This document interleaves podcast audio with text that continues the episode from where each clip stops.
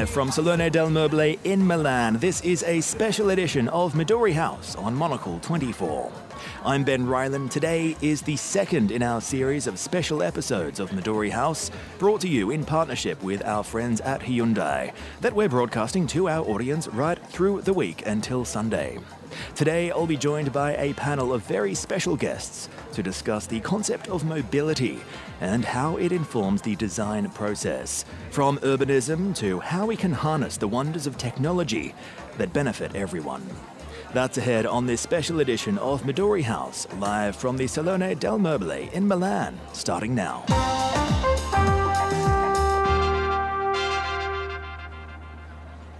Welcome to Opificio Trent Uno on Via Tortona. You're tuned to a very special edition of Midori House live from Milan during this city's liveliest week. It is, of course, Design Week. Over the next 30 minutes, we'll be hearing from a panel of exciting guests, starting right now with a familiar voice to listeners of Monocle 24. It is the fabulous Gillian Tobias. Gillian, welcome back. Buonasera, Ben. It's lovely to be here at Salone de Mobile for Monocle 24. Well, indeed, it's lovely to see you back with us. And uh, tell me, what have you managed to see at, well, all manner of events that are happening around the city at the moment? The, the city is really alive right now, isn't it?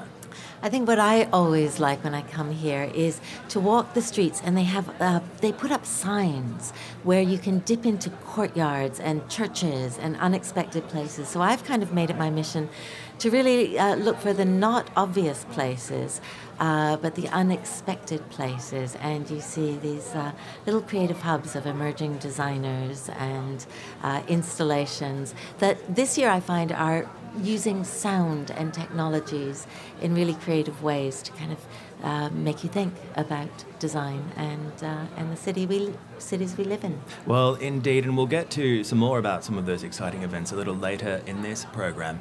Uh, it is a little rainy here in Milan this evening. I am pleased to say that the rain has managed to clear away just a little bit. It would take, of course, much more than that to rain on our parade. Uh, our next guest, our first guest this evening, in fact, knows a thing or two about rather big events like the one we're in right now. He's serving as curator of the next Shenzhen Biennale of Urbanism and Architecture. That's just one of the many hats he's wearing, though. Daniele Belleri, welcome to Midori House. Hi, it's a great pleasure to be here. Well, it's a, it's a pleasure for us to be welcoming you here. Uh, we've been talking all about uh, mobility in the city, and of course, it would be remiss to skip over all this all the discussion we've been hearing about uh, autonomous cars uh, and uh, real or otherwise, and, and those the ideas that that go into automating all manner of our daily habits. Uh, tell me more about how you see the driverless future. Yeah, that's a great topic. It's a very relevant topic for the future of the cities. And let me just make a very short premise. And so um, I work for a, a CRA, that's a design office that is based in Turin and in New York. And it's a design office, and we try to work in different scales. And we're always interested in understanding how digital technologies are impacting how we live in the cities. And so, of course, uh, mobility is one of the most important topics when we discuss the future of cities and in general urbanization. And we've been working a lot with mobility, uh, also uh, with the lab at MIT that our founder is directing. It's called Senseable City Lab. So somehow what we do at CRA uh, draws from the research done at MIT in the field of mobility, and we try to apply them with real, uh, real clients, like in a for-profit mode. So that's the, the framework in which I'm, working from. And uh, about mobility, well, let's say that what is happening right now is that the Internet of Things is uh, becoming the internet of roads, internet of cars, we might even say internet of bicycles. So what is happening is that digital technologies are entering the physical space and are changing how we conceive cities, including mobility. And if we think at autonomous vehicles, they're one of the most clear examples of how this phenomenon is taking place. Because cars are transitioning from being just mechanical vehicles from the 20th century to more or less um, computer on wheels. So there are more and more sensors. There are hundreds and hundreds of sensors on each car that can monitor any kind of variable. And these sensors are becoming so precise that now cars are uh, about to become able to drive themselves with no, uh, no drivers. We're in a city, um, uh, uh, the city of Milan, and it has, you know, centuries of building these winding roads and cobblestones, and there are people in them. How realistically is it to merge technology with the heartbeat of a city and not forget about the people who actually still need cars as well? How, how does technology take into account the, the, uh, the people in an ancient city, really? Well, that's a great question because when we think about technology, we usually think at uh, big cities in which there's sort of like this tabula rasa idea of like technology that is reshaping how we live completely. But in fact, we think that it's much more interesting to take a look at how technology is impacting existing places and how, mm. and taking into account people's needs and their habits.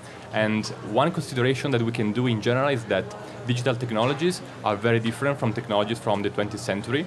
So we're not talking about industrial uh, technologies, but something that is much lighter.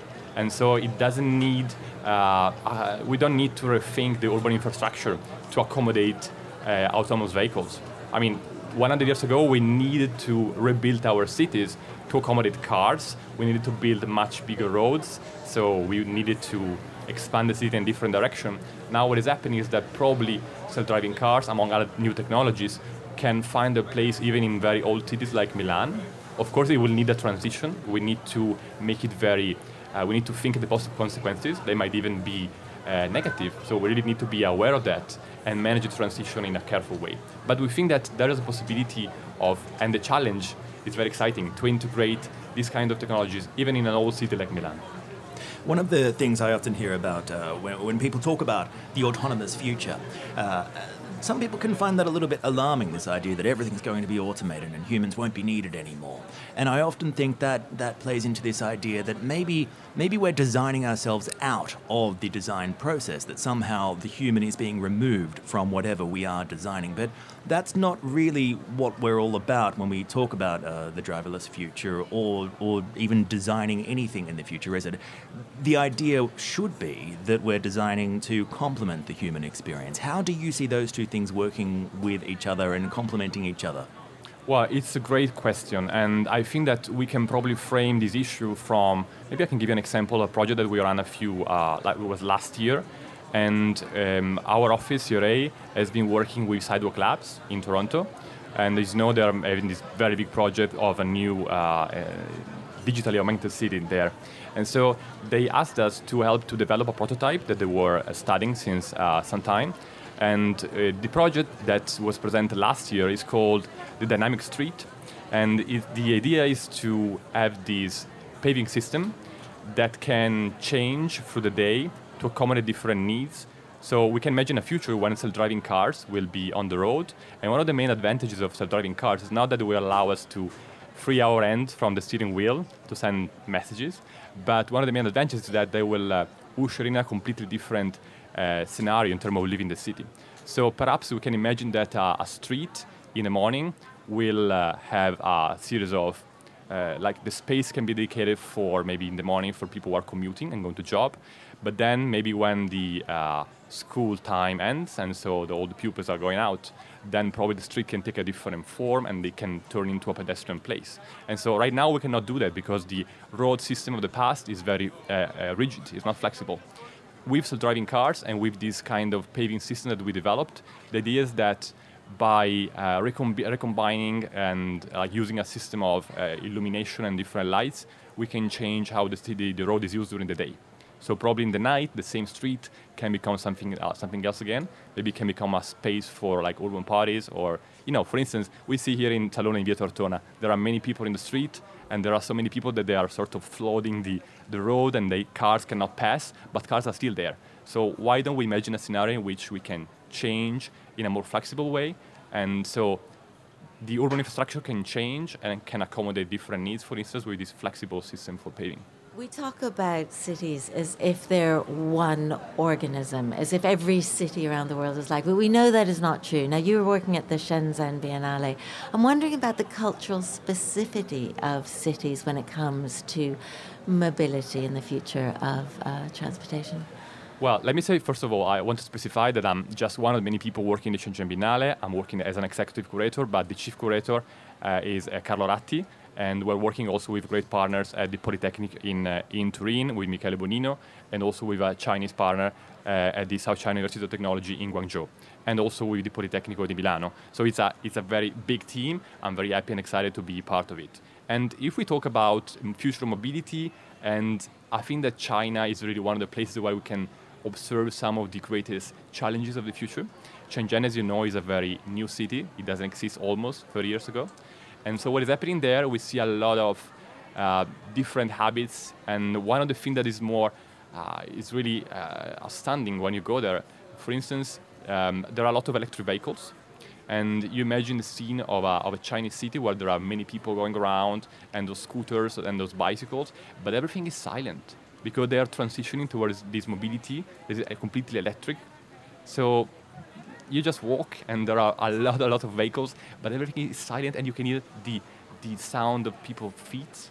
And so it's a completely no new experience. horns like in Italy or. Uh, they are, they are, but they are not swearing. In Italy, we do that and we swear. Here, you just hear bang, but people are not, are not swearing anything. uh, Daniele Belleri, it was uh, such a pleasure speaking to you today. That's Daniele Belleri from uh, Carlo Ratti Associati. Thank you for coming in and joining us on Midori House. Uh, you are listening to a very special edition of Midori House with me, Ben Rylan, and Gillian Tobias is here with me uh, well, as well. Uh, coming to you from the Salone del Mobile in Milan. We've got much more to come up next. Many people get these things wrong. I go into a lot of jazz clubs and I go, What made you build it like this? These days, everyone's got an opinion about design. Join us on our journey to cut through the noise. We sit down with the design greats it's just bloody minded inquisitiveness, really. And have you covered on everything from architecture to product design and fonts to fashion? There's so many collections being designed. Actually, there maybe is a lifespan on a designer's role at the helm of a brand. And of course, we're at all the key events in the design calendar with in depth reports from our global network of correspondents. Two and a half hours by train from Amsterdam lies the historic city of Maastricht, which every year hosts the fabulous TEFAF Fair Perhaps intuitively, Monocle on Design is Monocle's weekly design show. Tune in every Tuesday at 1900 London time or download the podcast on iTunes or Spotify.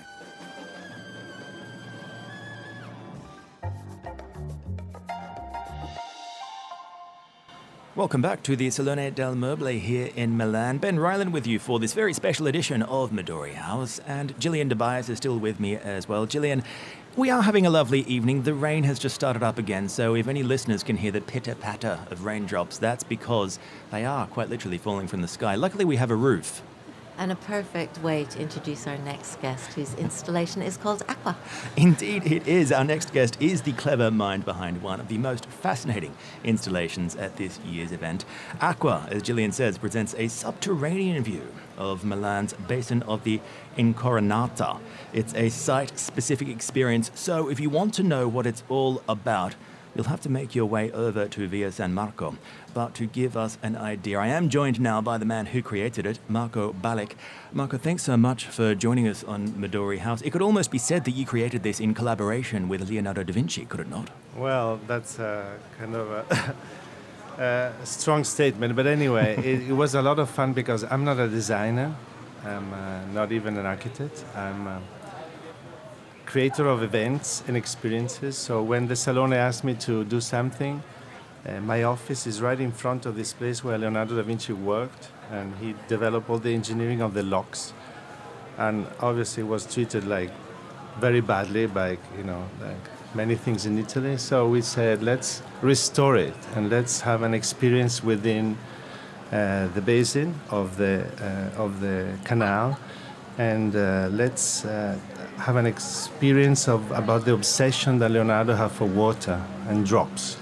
And so, quite rightly, today is raining, so aqua is a very uh, good uh, metaphor of what is that experience, which is being immersed in a in a kind of uh, game with strobes and, and drops and water.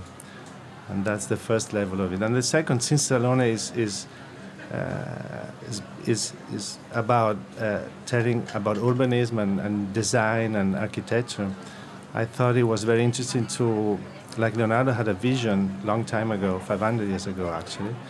So it was interesting to see how would be uh, a city with waterways, because nobody knows, but Milan was like Amsterdam once until the 60s, and then it was because of the traffic. It was all the canals were covered, And since I'm from Venice, I'm kind of keen to have the water back on the streets. And, and so we envision a, a sort of a Milan in, in, 19, in 2049, actually. And uh, so we thought that, uh, you know, the mobilization is done with boat sharing, small capsule that goes around and uh, the garbage is picked up by drones. So that is in a huge screen in front of this canal that we flooded, and so we play games, and it's about the experience of seeing the future.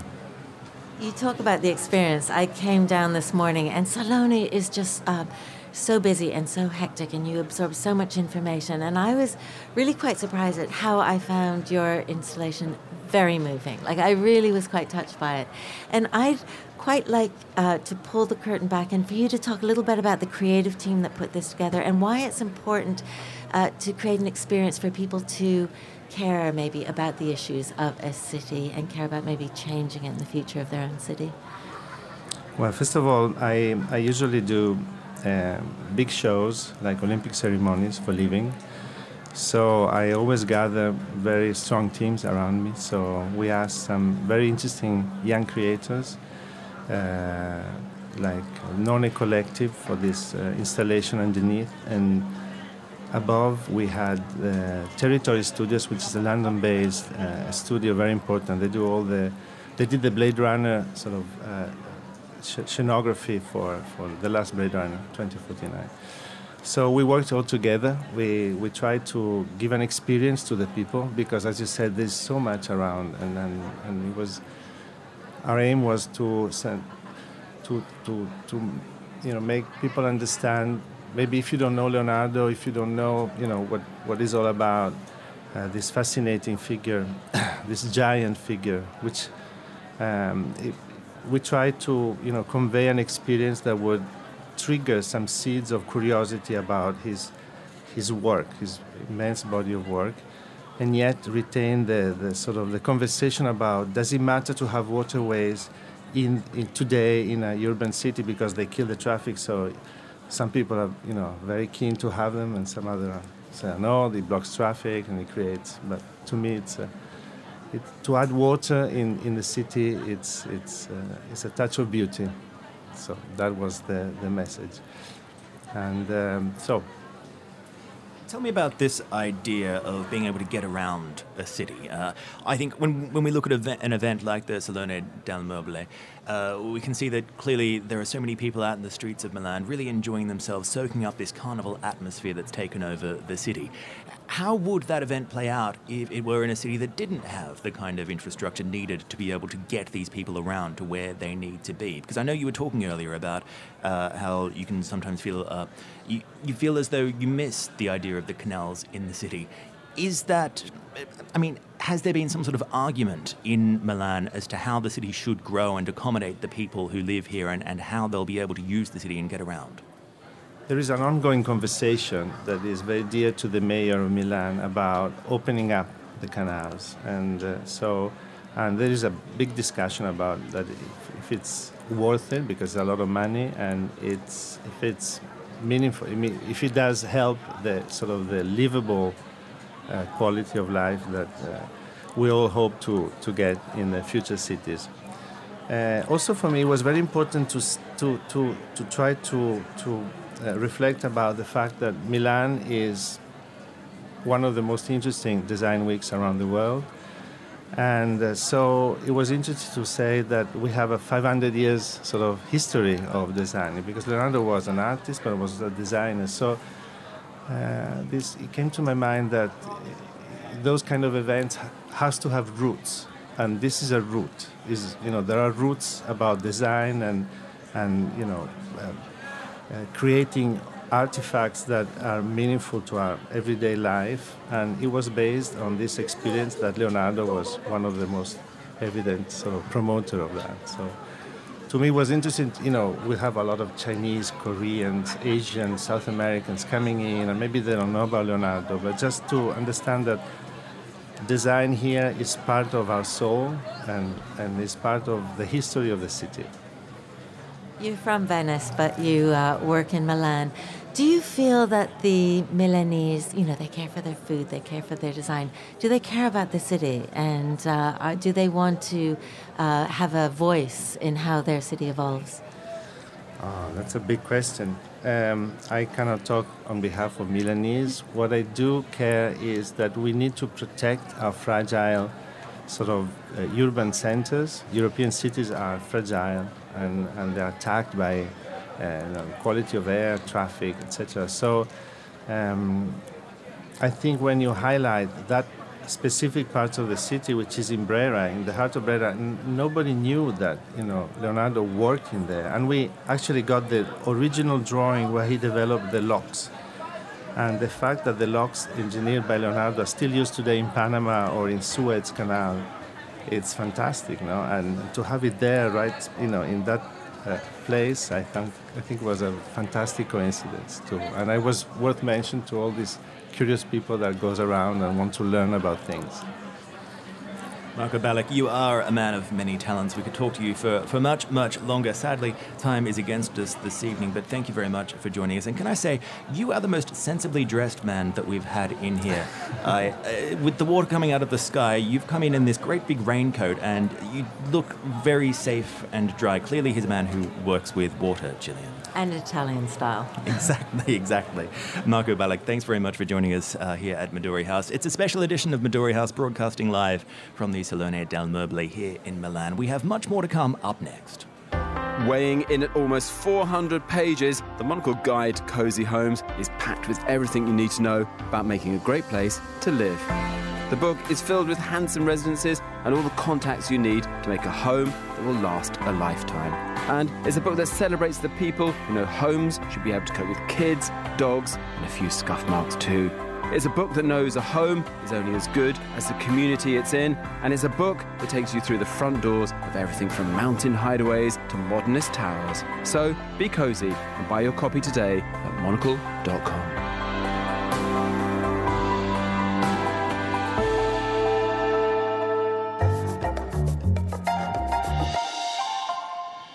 You are back with a special edition of Midori House, broadcasting live from the Salone del Mobile here in Milan. Gillian Tobias still with me. Gillian, what a lovely program we're having. Uh, I am pleased to say that we are joined by one of Monocle's correspondents now. Fittingly enough, he's our Milan correspondent. Uh, Ivan Carvalho, thank you so much for making your way over to the Monocle 24 pop up radio station here in Milan. How has the Salone been for you so far this year?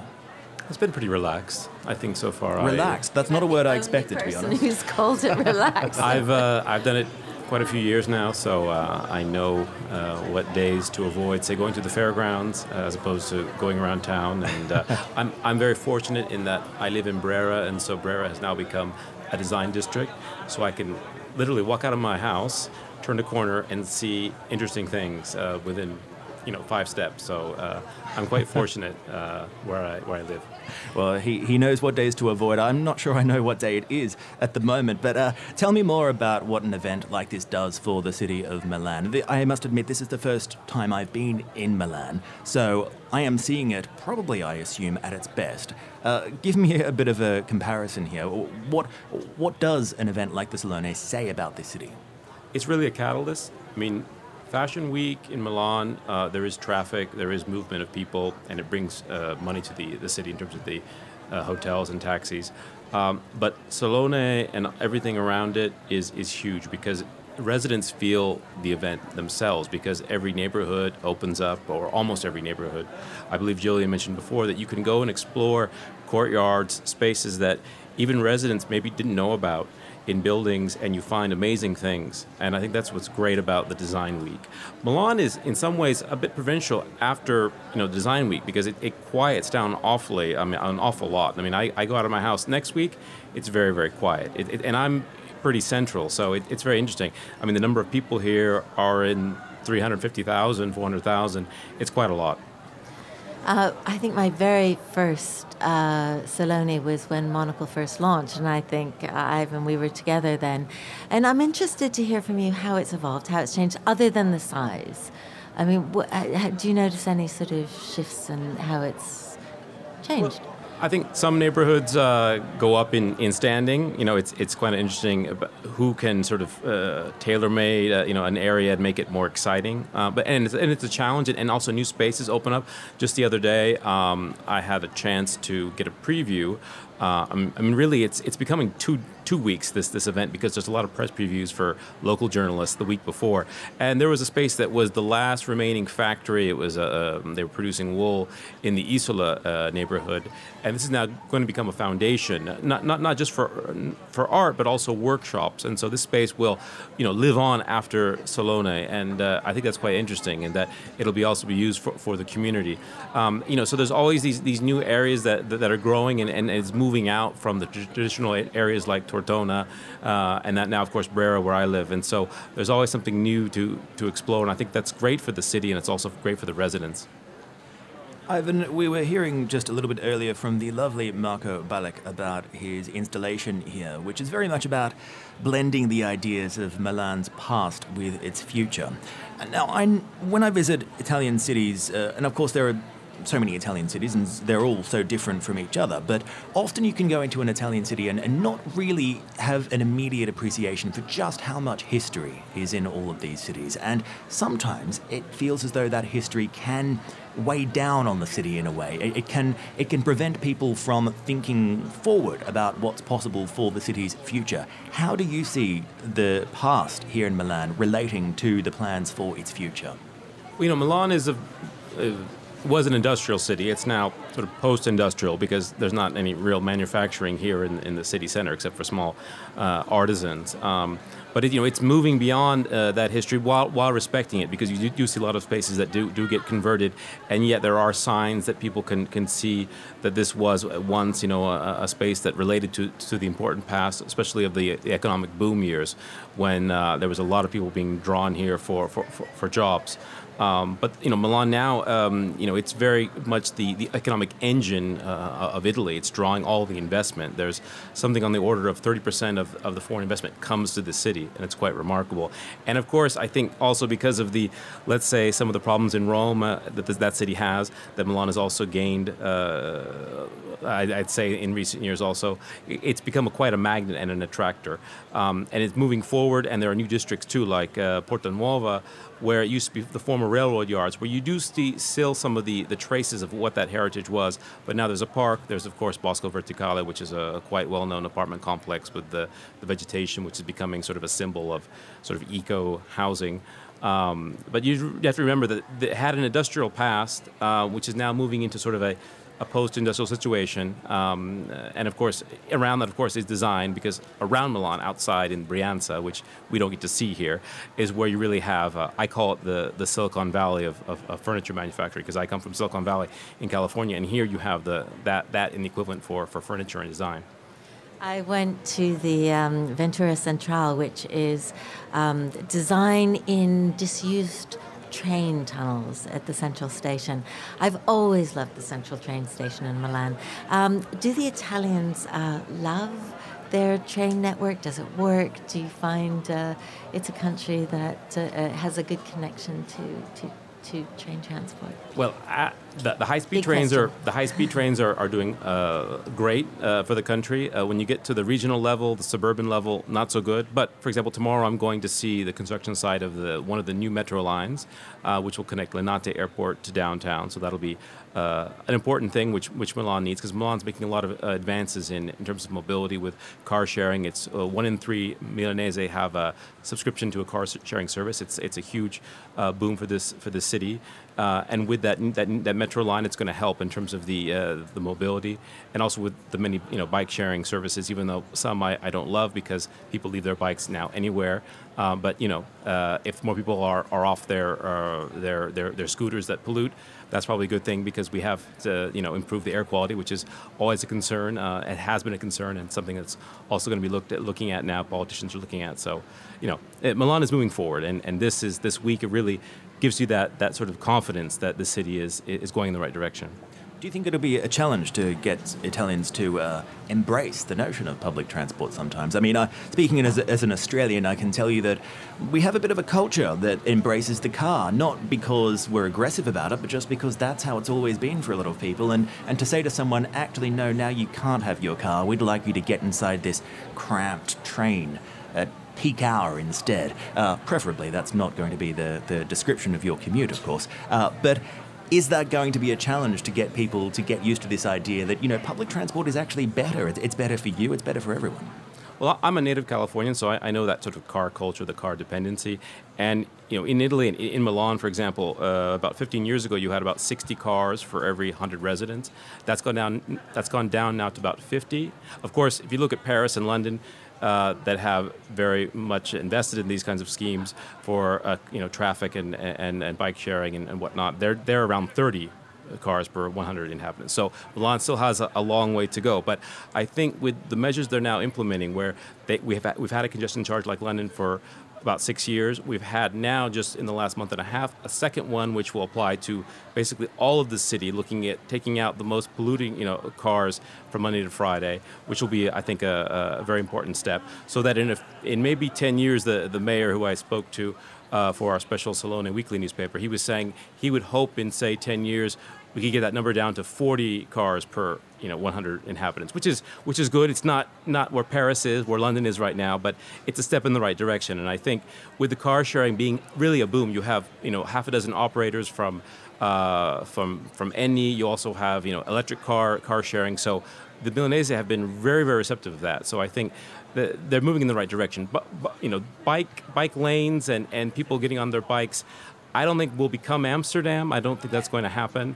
Um, I, I, think it's it's still not quite. You know, there's a culture of the of the motorino of the scooter, so that has to be dealt with. Uh, but by going this direction uh, and not trying to to, to, to, ban or, or dis, it's, it's more discourage and you know dis, disincentivize the, the people from you know getting into your car maybe when you can maybe take uh, that metro. And if there's now going to be another metro line connecting between stations and getting you to the airport that'll be a good thing. And so you know maybe in a few years uh, we can see those numbers going down even more Absolutely. It's nice not to have the all, the pressure of driving sometimes as well.